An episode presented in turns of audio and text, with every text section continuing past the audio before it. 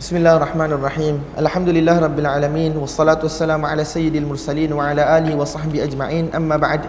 Masih lagi kita dalam bab syuh. Supaya sebahagian ulama membezakan antara asyuh dengan al-bukhlu.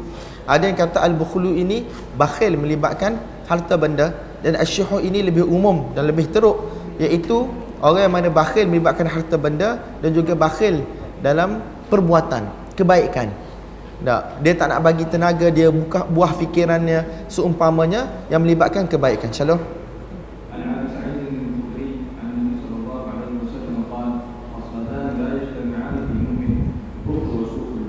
Dua benda, dua sifat yang mana tidak sepatutnya ada pada diri satu orang mukmin iaitu kebakhilan dan juga akhlak yang buruk. Shalom.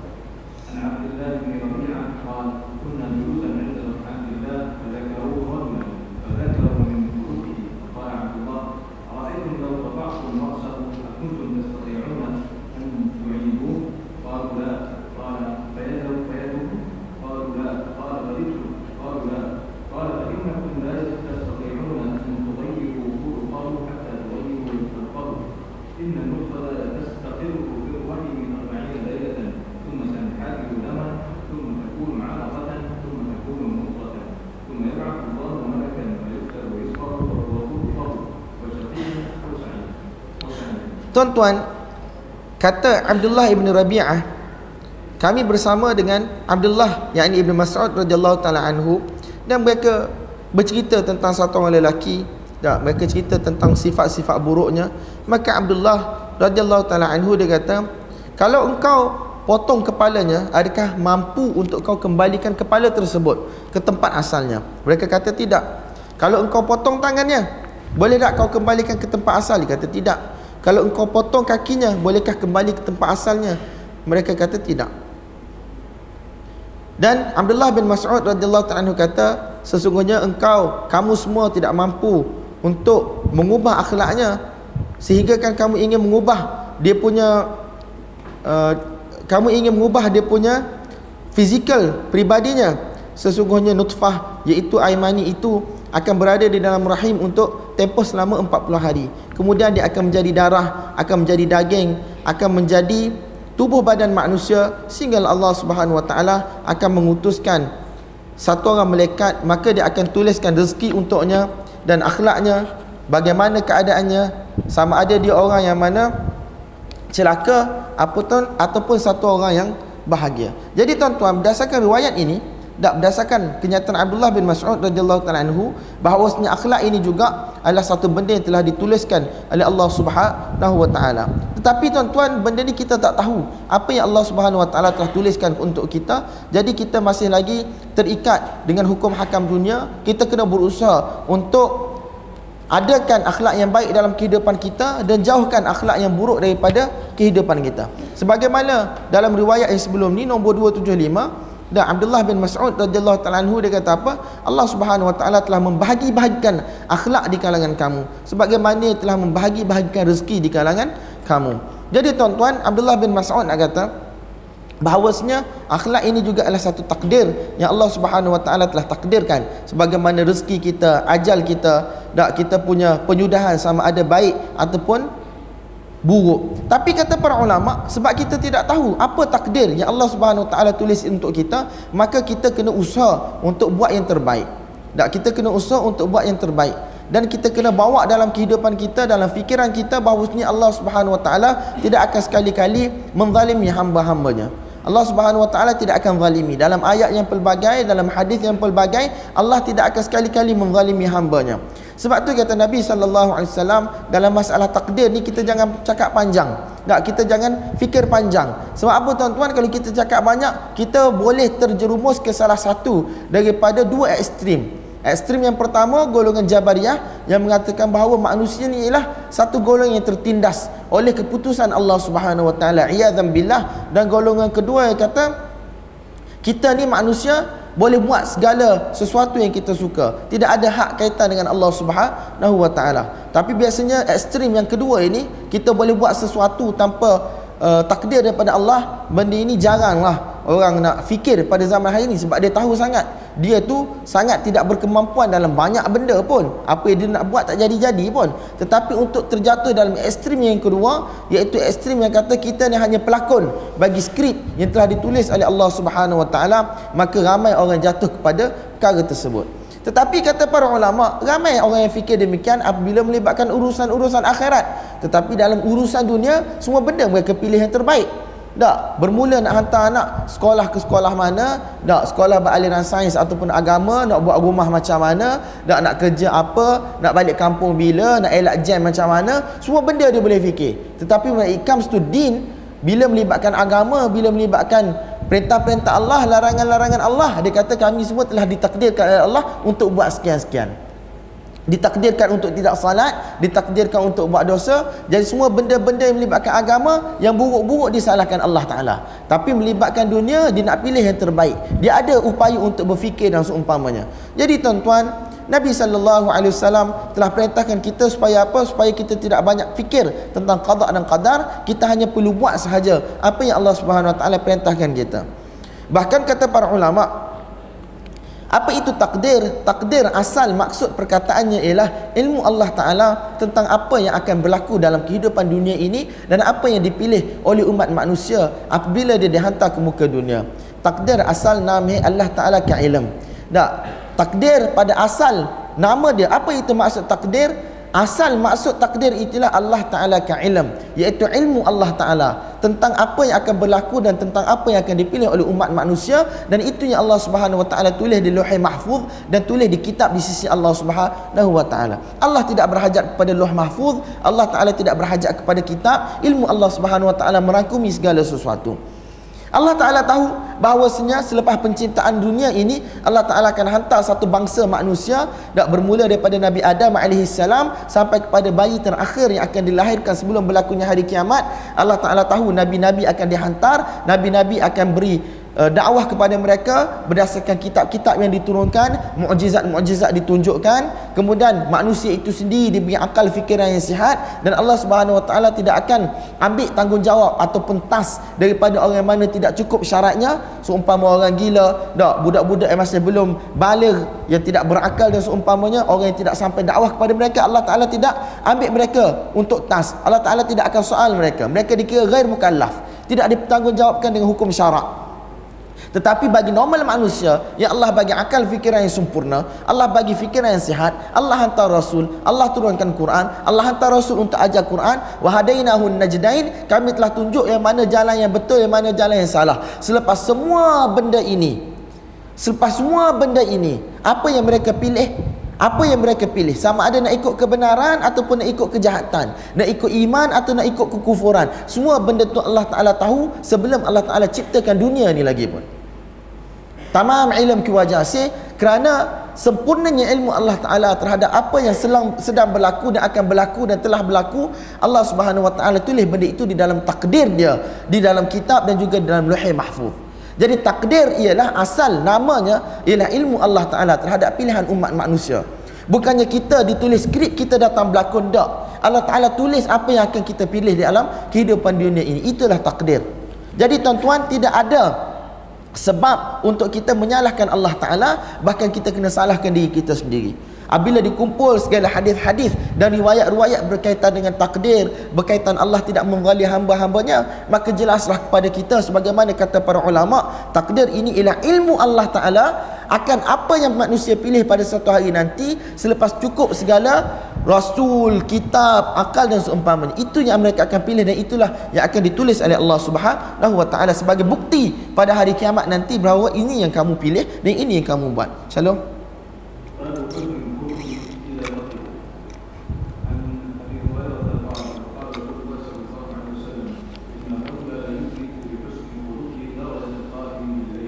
Satu orang akan sampai kepada darjat orang mana mendirikan malam tak dengan salat, ibadat, zikir dan seumpamanya dengan baiknya akhlaknya insyaallah.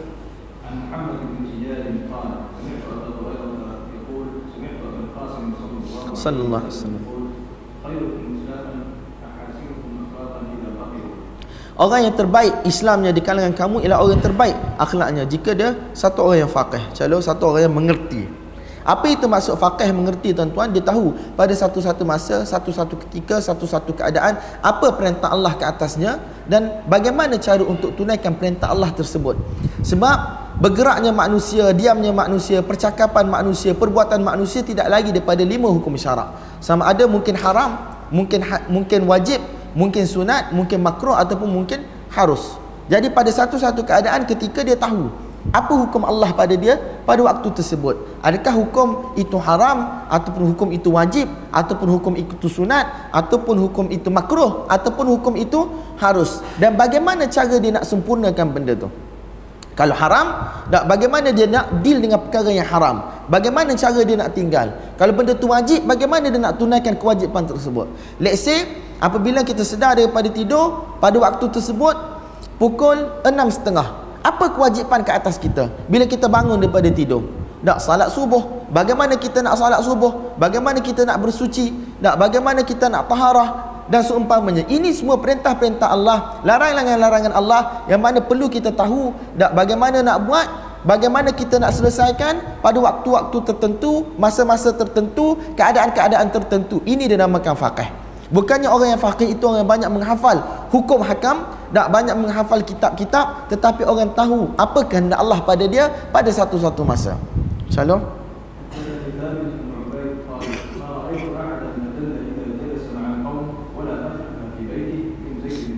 Dia kata aku tidak tidak pernah tengok satu orang lelaki satu orang lelaki yang mana sangat uh, hebat ataupun sangat haibah, sangat gah bukan gah uh, sangat kita orang selalu terjemah sebagai wakar ataupun selalu kita terjemah sebagai hebah ada dia punya uh, aura dia yang tersendiri apabila dia duduk bersama dengan satu-satu kumpulan ataupun aku tidak pernah tengok satu orang mana sangat mesra ataupun sangat uh, sangat mesra ataupun sangat cool dan relax di rumahnya berbanding dengan Zaid bin Thabit radhiyallahu taala anhu. Calon. Sebab apa tuan-tuan? Tak takut kita kepada Allah, tak takut kita kepada api neraka, azab-azab Allah, persediaan kita kepada akhirat tidak menjadikan kita ini satu orang malaikat. Kita tetap manusia sebagaimana Nabi manusia, ada ketika baginda takut, ada ketika baginda akan beribadat, ada ketika baginda akan bersama dengan kaum keluarga dia, ada ketika baginda marah. Tak manusia yang biasa dihantar oleh Allah Subhanahu Wa Taala, tak Semua dia adalah satu orang Nabi yang ada kedudukan yang tinggi untuk ajar satu orang manusia. Bahawa kita adalah manusia, kita boleh capai darjat-darjat yang tinggi apabila kita ikut perintah Allah Ta'ala. Syariat ini apa yang disyariatkan tuan-tuan? Bukan apa yang kepala kita fikir. Kalau tak kita akan jadi macam Yahudi Nasrani yang mana ada yang tidak kahwin, ada yang tidak makan daging dan seumpamanya, tak mengasingkan diri daripada dunia. Kononnya untuk capai kedudukan yang paling tinggi dan terbaik. Tetapi agama ialah khairul hadi Muhammadin sallallahu alaihi wasallam.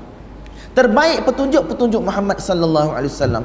Nabi sallallahu alaihi wasallam punya sunnah dalam segenap aspek kehidupan. Tak daripada bangun tidur sampai tidur semula. Nabi SAW sebagai pemimpin negara, Nabi SAW sebagai Nabi SAW sebagai satu orang ketua keluarga, Nabi sallallahu alaihi wasallam sebagai ibu, sebagai ayah, Nabi sallallahu alaihi wasallam sebagai satu orang kawan, semua benda ini ditunjuk oleh pada oleh Nabi sallallahu alaihi wasallam. Shalom.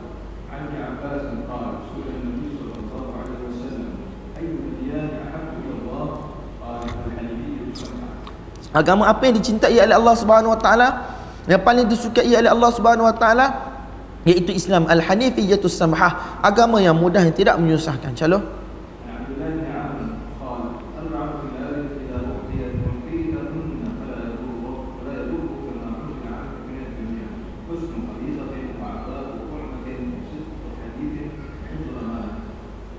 Kata Abdullah bin Amr radhiyallahu taala anhuma empat perkara yang mana jika engkau ada empat-empat perkara ni maka kalau kau hilang apa-apa pun daripada dunia ni tidak akan memberi mudarat kepada engkau. Yang pertama ialah husnul khaliqah, akhlak yang baik. Wa afafu ta'amah. Afaf kita sebut sebagai uh, terjemahan macam mana eh? Saya tak jumpa terjemahan Melayu sifat malu ataupun moderate lah kita cerita. Malu moderate dalam kehidupan dalam makanan dalam pakaian dan seumpamanya orang kata dia ada kredibiliti tersendiri. Tak mengikut landasan syariat. Wasidqu hadis bercakap benar wa amanah dan menjaga amanah. Insyaallah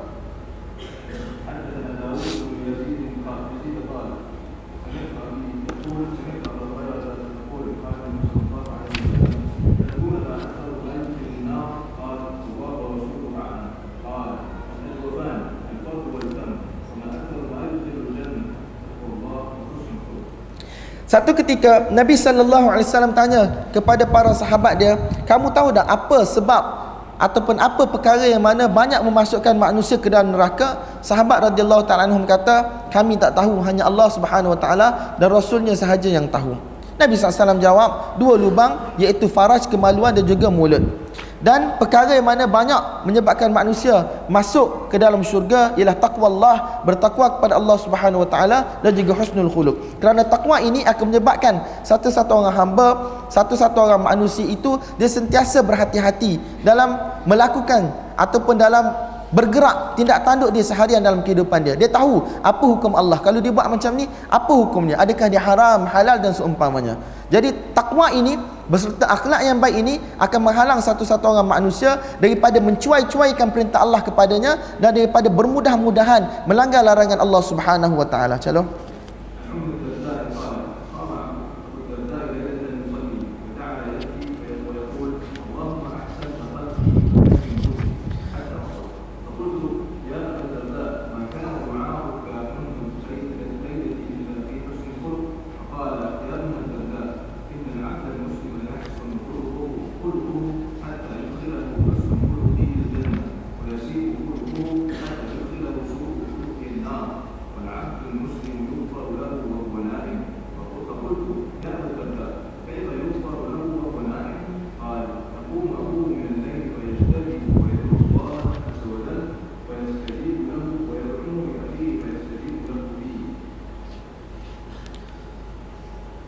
Abu Darda pada suatu malam dia bangun untuk menunaikan salat malam.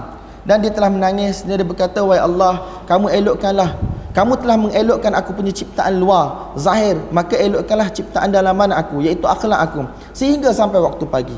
Itu sahaja yang ditangis oleh Abu Darda. Maka isteri dia kata wahai Abu Darda tak apa salah kamu punya doa? Tak sepanjang malam malam hanya melibatkan husnul khuluq supaya Allah Subhanahu wa taala elokkan pekerti engkau maka dia berkata wahai Ummu Darda sesungguhnya satu orang hamba yang muslim itu apabila akhlaknya baik akhlak yang baik itu akan membawanya ke syurga.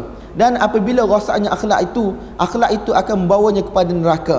Dan satu orang hamba-hamba satu orang hamba yang Islam itu akan diampunkan baginya sedangkan dia sedang tidur. Dan isteri dia kata wahai Abu Darda bagaimana dia boleh diampunkan sedangkan dia tidur? Maka dia kata yaqumu akhuhu minal lail satu orang sahabat dia saudara dia bangun pada waktu malam. Fayajtahid dan dia berdoa beribadat dan seumpamanya fayadullah azza wajal dan dia minta doa kepada Allah Subhanahu wa taala. Maka Allah Subhanahu wa taala akan perkenankan doa dia. Wa yad'u li akhi dan dalam masa yang sama kerana kebaikan akhlak sahabat dia ni dia doa untuk akhi kepada sahabat dia ini. Maka Allah Subhanahu wa taala juga akan memperkenankan doa. Sebab tuan-tuan, dalam doa-doa kita biasanya kita akan doa kepada orang yang beriman, orang-orang yang salih dan seumpamanya, orang-orang yang baik akhlaknya. Jadi orang-orang yang mana baik akhlaknya, salih amalannya akan termasuk di dalam doa orang-orang mukmin. Berbilion orang mukmin tak sama ada salat fardu mereka ataupun salat sunat mereka, mereka mendoakan orang-orang yang salih. Assalamualaikum warahmatullahi wabarakatuh. Assalamu ala nabi. Assalamu ala ibadillah salihin kalau kita tuan-tuan tidak baik akhlak kita tidak salih amalan kita maka kita telah terjauh daripada doa orang-orang Islam ini. Jadi ini yang cuba disampaikan oleh Abu Darda kepada isteri dia radhiyallahu taala anhum ajmain bahawasanya bila kita baik akhlak kita baik amal ibadat kita kita akan termasuk di dalam dakwatul muslimin. Shalom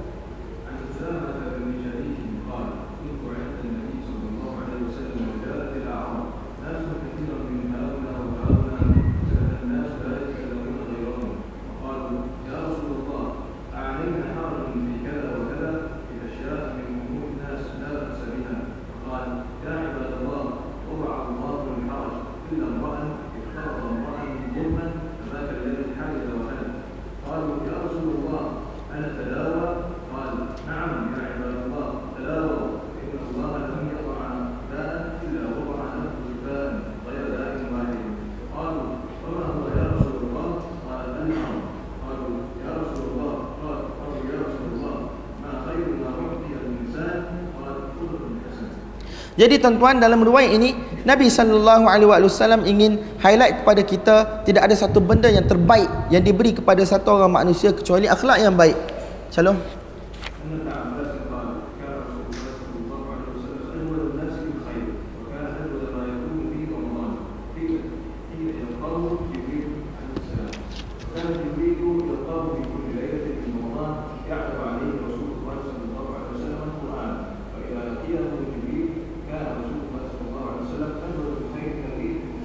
Nabi sallallahu alaihi wasallam pada setiap tahun akan belajar al-Quran daripada Jibril alaihi salam dan terutamanya pada bulan Ramadan lah dan Nabi sallallahu alaihi wasallam pada bulan Ramadan baginda akan menjadi begitu pemurah dan pemurahnya baginda adalah lebih pemurah daripada angin yang diutuskan. Biasanya angin diutuskan dengan kebaikan, membawa hujan dan seumpamanya. Ini merupakan ciri-ciri kebaikan yang ada pada angin.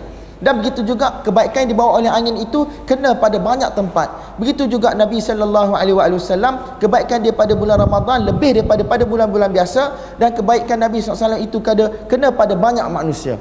Orang yang kaya di kalangan mereka, orang yang miskin di kalangan mereka dan kebaikan-kebaikan itu uh, dan kebaikan-kebaikan itu berterusan daripada Nabi sallallahu alaihi wasallam. Bukan bagi sekali berhenti tak. Tapi benda itu berterusan. Sehingga kan Ibn Abbas radhiyallahu ta'ala anhuma apabila dia nak cerita tentang baiknya Nabi SAW pada bulan Ramadan ni dia buat satu dulu general rule dulu. Kana Rasulullah SAW ajwad dan nasi bil khair. Nabi SAW adalah manusia yang paling pemurah dengan kebaikan. Baru dia kata wa kana ajwad ma yakun fi Ramadan pada bulan Ramadan lebih lagi Daripada sini kata para ulama tidak salah untuk kita lebihkan ibadat pada setengah-setengah tempat, setengah-setengah masa berdasarkan fadilat yang telah, yang telah sabit daripada Al-Quran dan juga As-Sunnah. Macam kita pergi Mekah, tak kita pergi Madinah, buat umrah dan seumpamanya kita isytihad, kita bersusah payah, bersungguh-sungguh dalam ibadat kita. Benda itu tidak masalah. Begitu juga pada bulan Ramadan itu tidak masalah. Sebab apa tuan-tuan? Allah Subhanahu Wa Taala memberi kelebihan kepada tempat tertentu, pada masa tertentu. Berdasarkan fadilat-fadilat yang sahih daripada Quran dan juga hadis. Tak ada masalah. Ini tidak dikira sifat munafik tuan-tuan. Shalom.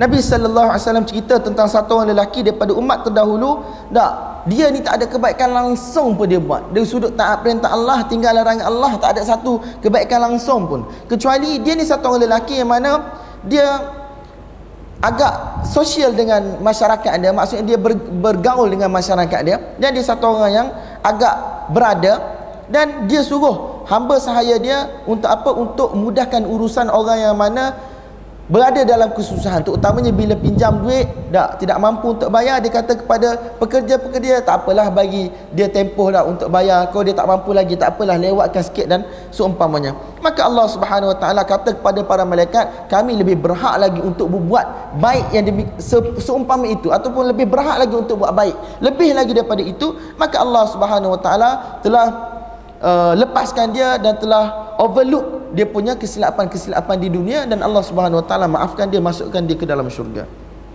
Shalom.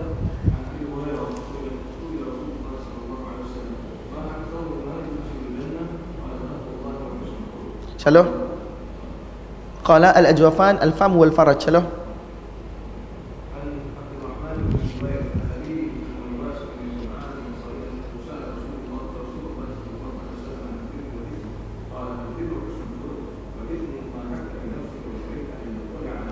Nabi SAW ditanya apa itu kebaikan, apa itu dosa. Al-birru ila jima'ul khair. Segala kebaikan disebut sebagai al-bir. Nabi SAW kata husnul khuluq. Akhlak yang baik. Wal ithmu apa itu dosa? Mahakka fi nafsik. Benda yang mana duk menggeletik ataupun menggaru-garu. Yang menyebabkan kamu rasa tidak tenang. Wa karih ta ayat tali'a alaihi nas. Dan kamu takut manusia tahu benda tu. Jadi benda ni tuan-tuan adalah amarah ataupun tanda-tanda benda itu merupakan dosa. Shalom.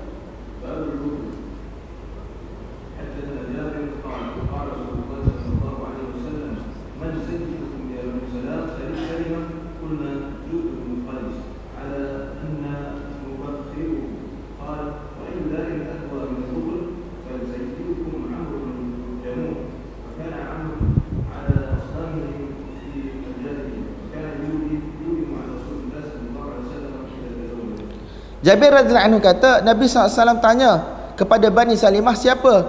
Kamu punya ketua. Maka mereka kata Judd bin Qais. Ala anna nubakhiluh tapi kami rasa ataupun kami fikir dia ni satu orang yang bakhil.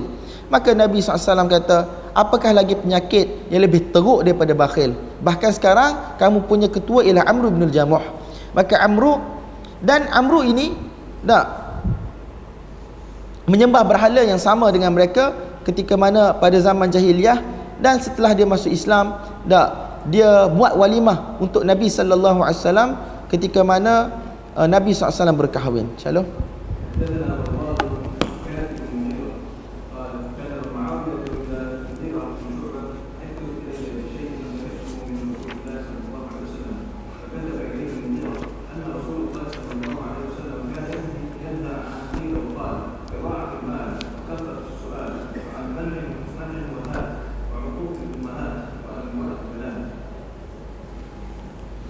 Jadi Nabi sallallahu alaihi wasallam dak bagi tahu bahawasanya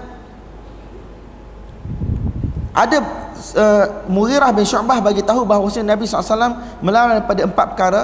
Dak atau daripada beberapa perkara qila wa qala dan kita dah syarah pagi ni dak antaranya idha'atul mal membazir harta banyak minta sama ada uh, minta harta ataupun banyak bertanya ataupun an man'in wahad. Tak nak bagi tetapi nak terima sahaja. Wa uquqil ummahat dan juga berlaku derhaka kepada ibu bapa. Insyaallah.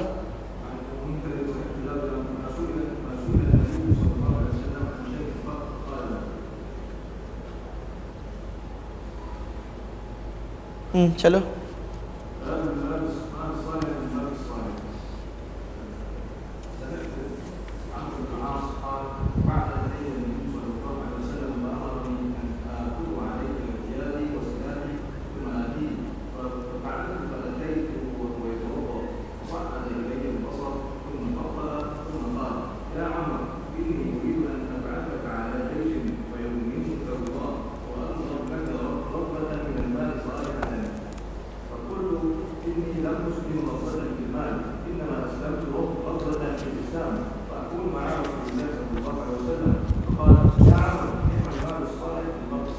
Tuan-tuan, harta ni bukan satu benda yang uh, dicela ataupun satu benda yang dipuji. Dialah satu benda yang natural.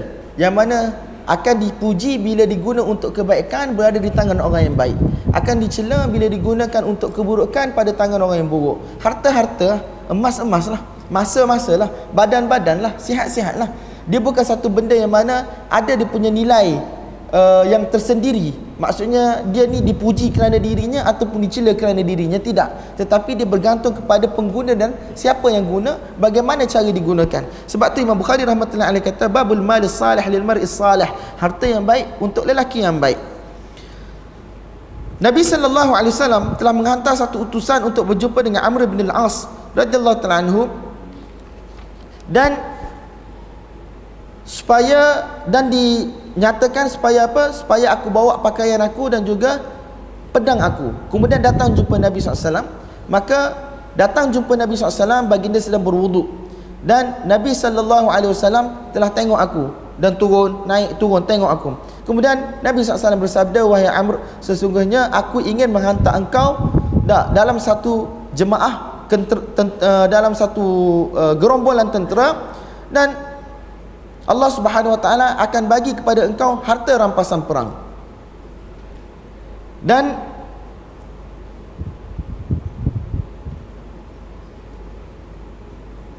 aku ingin memberi encouragement kepada engkau tentang harta-harta yang saleh, harta-harta yang baik. Aku ingin supaya engkau suka kepada harta-harta yang saleh dan harta-harta yang baik daripada harta rampasan perang dan seumpamanya supaya Amr bin As radhiyallahu taala anhu suka kepada harta juga. Kemudian dia kata ini lam muslim raghbatan fil mal, aku tidak masuk Islam kerana aku sukakan harta. Inna ma aslam tu raghbatan fil Islam. Aku mahu masuk Islam kerana aku cinta, sayang kepada Islam fa akuna ma'a Rasulillah sallallahu alaihi wasallam dan aku bersama dengan Rasulullah sallallahu alaihi wasallam ya Amr ni'mal malu salih lil mar'i salih sesungguhnya harta yang paling baik adalah di tangan satu orang lelaki yang salih nikmat sebaik-baik harta ialah di bawah kekuasaan atau di bawah pegangan satu orang lelaki yang salih Jadi tuan-tuan kata para ulama tidak salah harta itu. Yang salah siapa yang pegang dan bagaimana cara orang tu guna. Calon satu hadis lagi.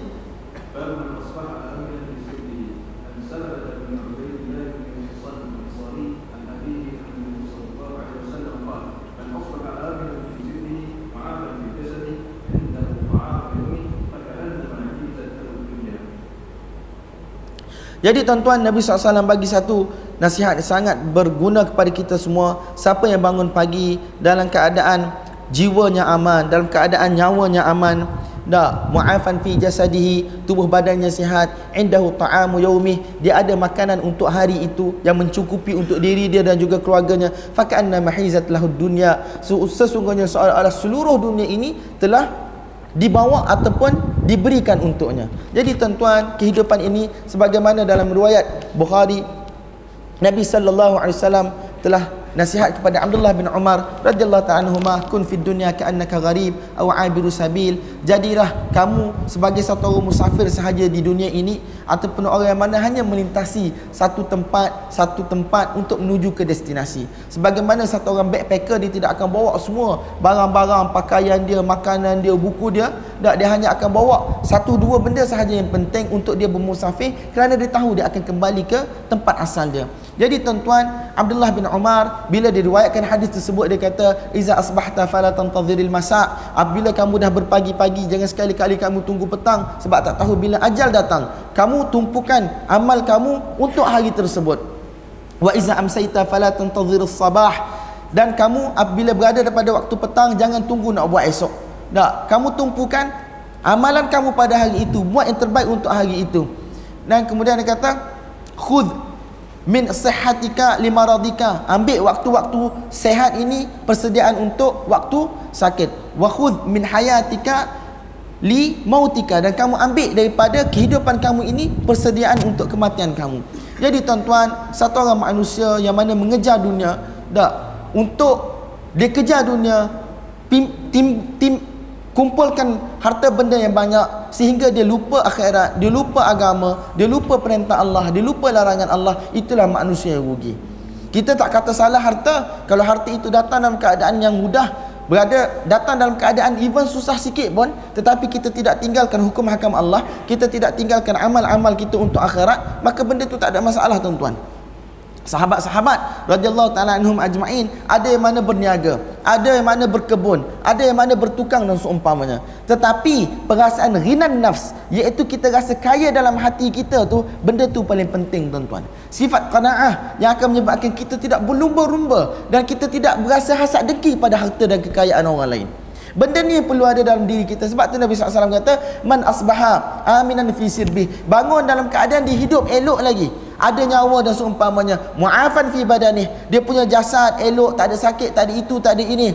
Dan indahu qutu yaumih Dia ada makanan untuk pada hari itu tuan-tuan.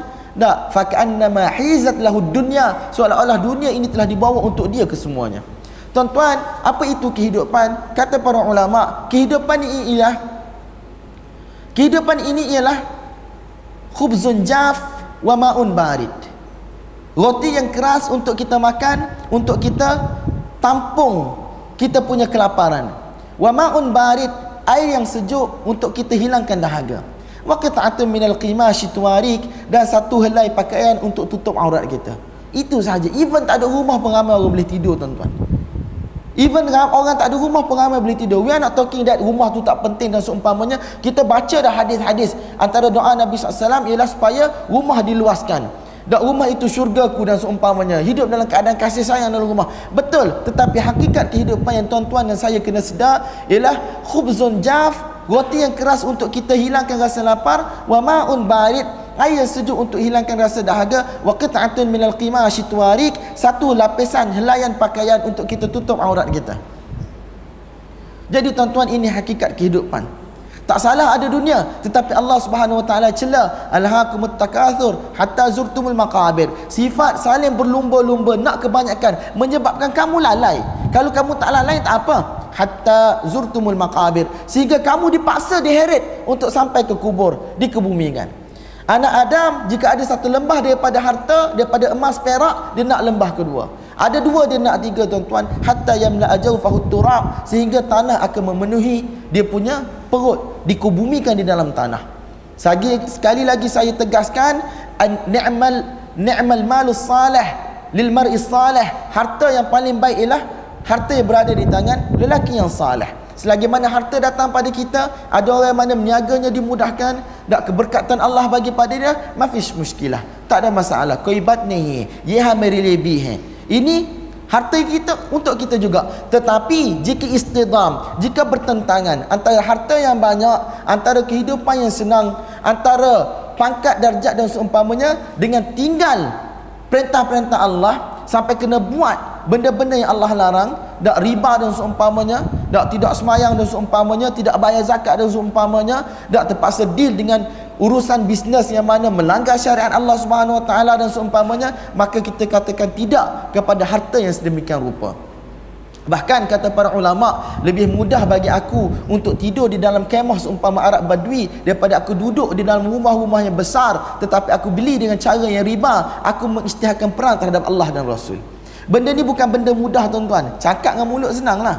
Tapi kita kena yakin benda ni ialah iman kita man taraka syai'an lillah awadahu Allahu khairan min siapa tinggal satu-satu benda yang haram kerana Allah Taala ataupun tinggal satu-satu benda yang syubhat kerana Allah Taala Allah Taala pasti dan pasti akan tukar satu benda yang lebih baik untuk dia satu hari nanti ini iman tuan-tuan ini benda kita nak buat balik jumpa Allah Ta'ala. Semoga Allah SWT bagi taufik hidayat pada saya dan tuan-tuan untuk ambil iktibar, untuk amal, untuk sampai. Rugilah orang mana banyak mendengar tetapi dia tidak amalkan. Dan rugilah orang yang amal tetapi tidak diterima kerana tidak kena cara amalnya dan kerana tidak ikhlas niatnya. Semoga Allah SWT memandang kita dengan perasaan kasih sayangnya dan memaafkan segala kesilapan kita dan seumpamanya. Semoga Allah SWT bagi taufik pada kita untuk amal dan untuk sampaikan.